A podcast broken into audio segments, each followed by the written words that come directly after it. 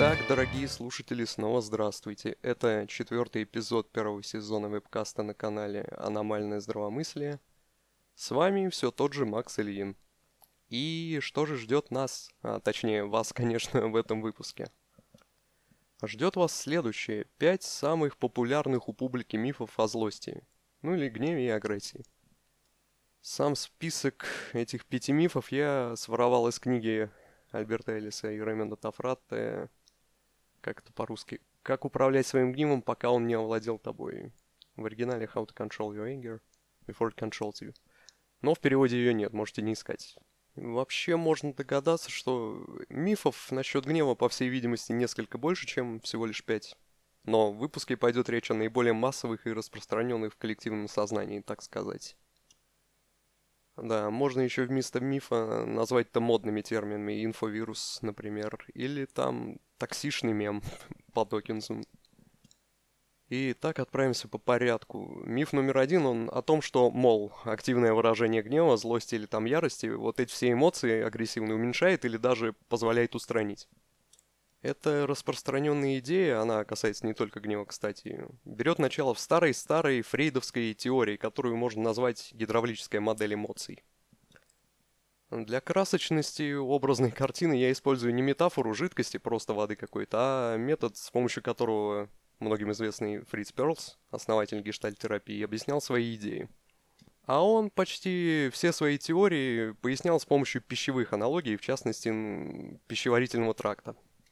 Хотя это, конечно, тоже было во фрейдизме, там оральные, анальные все эти штуки, но это было как-то разрозненно. У Перлза все было систематично.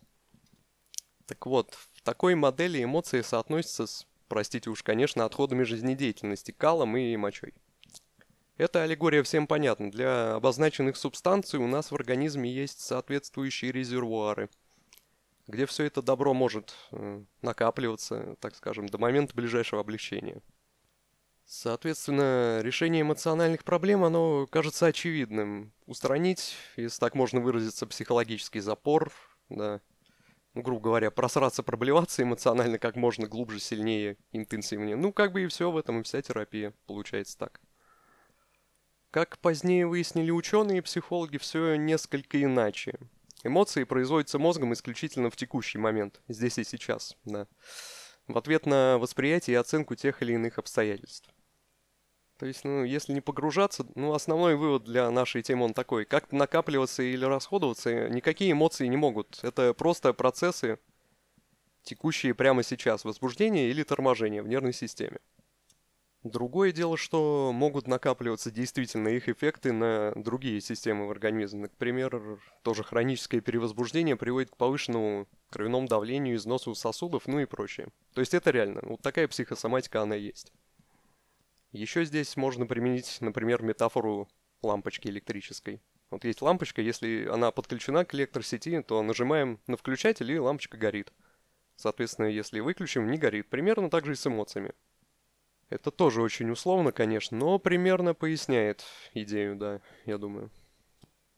И еще здесь вот пара таких заблуждений частных. Первое в том, что активная практика экспрессии гнева, ну, согласно мифу, снижает риски для здоровья.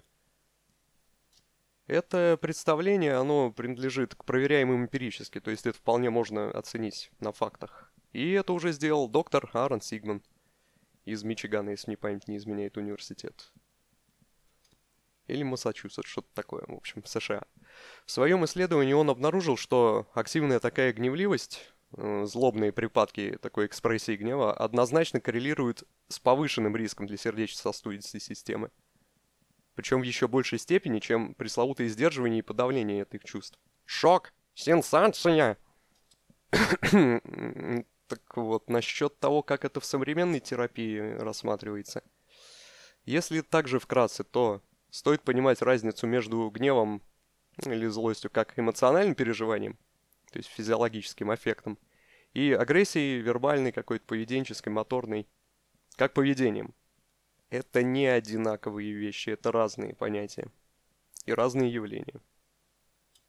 В частности, современный психоанализ, ну, психодинамическое направление психологии, рассматривает так называемое выражение гнева в виде всяческой ругани, воплей и битья посуды как старую добрую психзащиту.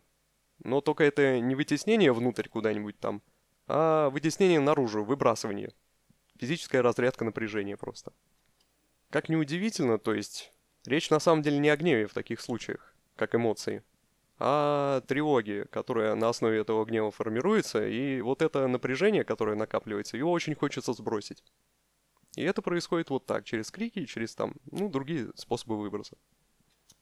Таким образом, то, что популярно известно как контакт с чувствами, э, в сущности не имеет ничего общего с, вот, с истерическими взрывами какими-то, и, ну или опять же битьем мебели. Это понятие касается того, что свои чувства необходимо ясно осознавать, полноценно испытывать и использовать, в общем-то, их энергию для чего-то полезного. Все. Вот об этой всей теме я, скорее всего, еще не раз буду говорить позже. Пока в качестве сводки. Гнев и агрессия – это разные вещи. Гнев – эмоция. Агрессия – поведение. Можно чувствовать гнев и не вести себя агрессивно. Окей? Окей. Тогда далее. Миф номер два. При возникновении гнева необходимо взять тайм-аут, сделать паузу, да, скушать твикс и отстраниться. Имеется в виду уйти подальше от вызывающей гнев ситуации. Это в некотором смысле, ну, опять же, языком психоанализа, реакционное формирование на предыдущий миф. В частности, у тех, кто попробовал в режиме активной экспрессии злобы побыть некоторое время, у них происходит инсайт, озарение, что как-то это на практике, мягко говоря, не совсем удобно и продуктивно вот так себя вести. Соответственно, как подсказывает примитивная регрессивная логика, стоит броситься в другую крайность. Хотя, если не вдаваться в детали, это на бытовом уровне, ну, в первом приближении, такой хороший совет вроде бы. Ну, подзаткнуть свою варежку и пойти погулять, пока не остынешь. Ну, казалось бы, да? Но чертова практика также показывает, что тут свои подводные камни и есть. Во-первых, это такая же психологическая защита, и даже более откровенная. Это явное избегание неприятных ситуаций и дискомфортных переживаний. В связи с чем у подобной стратегии систематического тайм-аута есть, по крайней мере, два неприятных плода. Первый, так как регулярно происходит убегание... Скорее всего, те проблемные ситуации, которые мобилизуют гневливость, решения не получают в силу просто того факта, что они избегаются. И также практика тайм-аута, регулярная такая, она не позволяет разобраться с эмоциональными конфликтами насчет собственного гнева. То есть, как его испытывать, регулировать и использовать наиболее полноценно и конструктивно. С помощью тайм-аута явно не получится это сделать. Но здесь стоит оговориться о том, о чем я уже оговаривался. Тенденция к автоматическим крайностям, об этом в прошлых выпусках было, полярное категорическое мышление. Не только я, вообще никто из серьезных специалистов, ну, насчет всяких известных сейчас клоунов не могу ничего сказать, когда говорит, что надо принимать свои чувства и надо, ну, выходить из зоны комфорта, не имеет в виду, что всегда надо в любой дискомфорт себя засовывать и никогда свои чувства не следует избегать, подавлять. Разумеется, есть ситуации, которых, ну, стоит избегать. И бывают ситуации, когда чувства стоит действительно подавить. Да, и, ну и насчет какой-то эмоциональной близости тоже такой миф ходит, что надо всем открываться. Не надо, это тоже вредно. То есть в психотерапии, в нормальной, речь всегда о том, что здоровье является стратегией гибкая, со множеством вариантов. В каких-то случаях техника тайм-аута – это на самом деле очень полезный, ситуативный, краткосрочный прием. Но уж явно не во всех ситуациях. И постоянный ответ на все случаи жизни из этого сделать нельзя. Идем дальше. Миф номер три. Уверенность в том, что гнев мотивирует или иначе помогает добиваться желаемого или положенного тебе кем-то. Ну, как правило, это самому себе. Взял, положил. А никто больше об этом не знает. Это отдельная тема, поговорим как-нибудь. А, собственно, обозначенный миф, он тоже не такой однозначный. Потому что, по своей идее, гнев – это эмоциональная реакция. Да, он мотивирует, он направлен на оборону и защиту своей территории от внешней агрессии. И в этом смысле такая терапевтическая задача, как работа над э, социальной утвердительностью, ее обычно не переводят, называют ассертивность, и вообще работа над личными границами, они неизбежно включают в себя здоровые, функциональные... Проживание гнева, злости, ярости, досады и раздражения и так далее. С другой стороны, здесь речь о такой же системе, где эмоция гнева сливается с агрессивным поведением. То есть речь о том, что некоторые, ну, также по умственной недалекости называют э, доминантная личность. Да, ну, вы знаете, кому это обычно относится. У не особенно продвинутой публики. То есть постоянные повышения голоса, угрозы какие-то, оскорбления, да, давление. Да, и, ну, как вы с моего непрекращающего сарказма могли заключить, естественно, психология не считает это какой-то особенной силой характера или там кру- крутизной личности. Вовсе напротив, это демонстрация слабости и неспособности владеть собой, и, и более всего это демонстрация собственной зависимости. По крайней мере, эмоциональной. В этом смысле полезно просто тестировать реальность. О чем это? Дело в том, что, опять же, в краткосрочной перспективе такой насильственный метод воздействия, стратегия дубин, скалок, кулаков и прочей нападающей агрессии, когда тебе что-то надо от кого-то получить, в принципе, она позволяет, да, выбить какие-то ништяки. Это очевидно. Но эта стратегия, как сказали бы те же психоаналитики, регрессивная, садистическая и даже паразитическая. В долгосрочной перспективе. И здесь речь не о многих годах, а иногда о паре дней или, ну, недель, например. Такое поведение разрушает отношения фундаментально, очень быстро и очень, ну, с гарантией, можно сказать. Как минимум, из отношений пропадают столь критические для межличностного благополучия вещи, как доверие, уважение, да если они, в принципе, там были, на самом деле. Для ясности подытожу этот миф. Гнев, он, да, он возникает как мотивация, но это мотивация к обороне, не к нападению. В тех случаях, когда на тебя действительно совершается атака, очень полезно и очень здорово ощущать гнев, злость.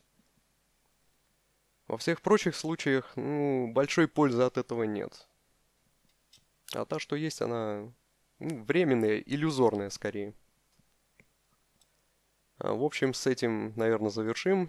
Далее миф четвертый.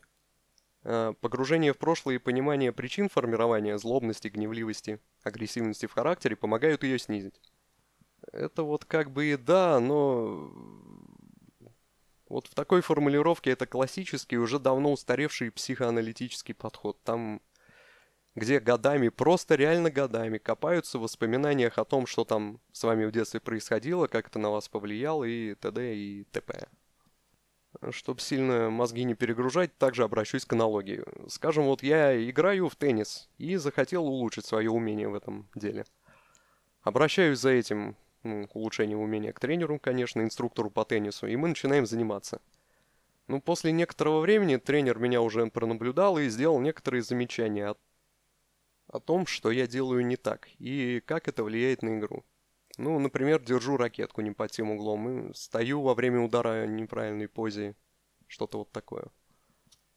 И ключевой вопрос на миллион, как говорится, какова будет эффективность нашего сотрудничества с инструктором, если мы будем заниматься тем, что несколько месяцев или лет выяснять, как же так вышло, что я держу ракетку именно вот так, а не иначе. И откуда же у меня взялась такая удивительная поза во время подачи. А, жаль, что у нас не интерактив, так что вопрос более риторический, чем мог бы быть. А, я отвечу сам. Эффект будет близок к нулю. Я лично вообще сомневаюсь, что будет какой-то значительный. Потому что для улучшения текущих навыков информация о том, как я приобрел и развил непродуктивные привычки, она большого значения не несет. И для продуктивной совместной работы мы с тренером должны заниматься изучением и отработкой новых, более эффективных способов техники игры прямо сейчас. В отношении эмоций, как-то неудивительно, кому-то, возможно, все совершенно аналогично. Необходимо осознать, что именно приводит к нездоровой злости. А это, говоря обобщенно, ой, готовьтесь, дисфункциональные привычки умственного и поведенческого плана. И необходимо работать над модификацией вот этих установок и стратегий, как правило, бессознательных. Ну, снова, они вытаскиваются в сознание без какого-то серьезного копания многолетнего. Главное иметь техники. Знать как, да. Кого-то вообще в шок повергну, даже гипноз не нужен для этого. Ну, про это у меня отдельный заготовлен спич. А пока что пойдем дальше. Последний миф – это частная форма базового заблуждения насчет эмоций вообще. Звучит миф номер пять примерно так. Внешние события делают нас злыми. Ну, это уже знакомые из когнитивной терапии в курсе, о чем речь пойдет. Как это известно, как минимум со времен Эпиктета. Ну, на самом деле можно быть уверенным гораздо раньше. Что не сами события огорчают людей, но их представление и мнение об этих событиях. Языком когнитивной терапии верование и установки. Вместо представления, а вообще как хотите, речь об одном. Ну, устойчивые стереотипы мышления. То есть еще более детальная репрезентация, интерпретация и расценивание тех или иных обстоятельств, предметов, объектов. В общем, да. Основной контраргумент к такому утверждению многие из вас уже формулировали когда-то, я думаю. Если бы наши эмоции зависели только исключительно от случающихся событий, то все люди без исключения реагировали бы на одно и то же событие полностью одинаково. Ну, или, скажем, не одинаково, но однообразно, предсказуемо. И минимальная обсервация, наблюдение, показывает, что это не соответствует правде. Ну, например, например. Например, например... Черт, внутренний паук. Ну, например, десять человек застряли в пробке. В нашей такой, знаете, московской, хорошей, плотной, и опаздывают на важную встречу. Будет ли у них всех идентичная реакция на данное событие? По всей видимости, что нет. Не будут все десять из случайной выборки дико бибикать, орать матерные проклятия и прочее вот в этой теме. Кто-то, кстати, направит агрессию на себя. «Бать, ну какой же я болван, надо было выехать пораньше, что я, блядь, за дебил?» Ну, тоже многие знакомы. Да, а еще кто-то, возможно, мой клиент, будет спокойно сидеть, играться на своем айфоне в Тетрис три тысячи, используя установки в духе, ну, поганенько, но случается со всеми, чего уж тут. Я вам больше скажу, даже вы, лично вот каждый из вас и нас, не даете совершенно одинаковый отклик на одинаковые ситуации. Это тоже зависит от динамики, от настроения, там, от разного контекста и прочего. Да, ну, также нельзя сказать, если быть справедливым, что внешние неуправляемые нами события совсем не оказывают влияния. Оказывают, но здесь также можно принцип объяснить метафорически. А именно, что вот если спичку, спичку, ее можно бросить в керосин, и тогда произойдет возгорание. А если ту же самую спичку бросить в воду, где никакого горючего материала нет, понятно, да? То спичка потухнет, и ничего не сгорится. Ну, это что-то такое буддийское, я не помню, кого я там взял. И на вот такой поэтической ноте я хотел бы закончить. Это были самые распространенные пять мифов насчет эмоций гнева и агрессии, как поведение. Уже просто одно умозрительное, рациональное понимание того, что такие идеи неправдоподобны, может кому-то дать неплохие результаты, если это понимание на практике использовать, разумеется. Да, и, конечно, это далеко не все, что у меня для вас есть по теме злости и агрессии, но для одного выпуска вполне достаточно. А пока что завершим. Как обычно, не пропускайте следующие эпизоды, подписавшись на канал «Аномальное здравомыслие». Вас радовал Макс Ильин. Всем до связи.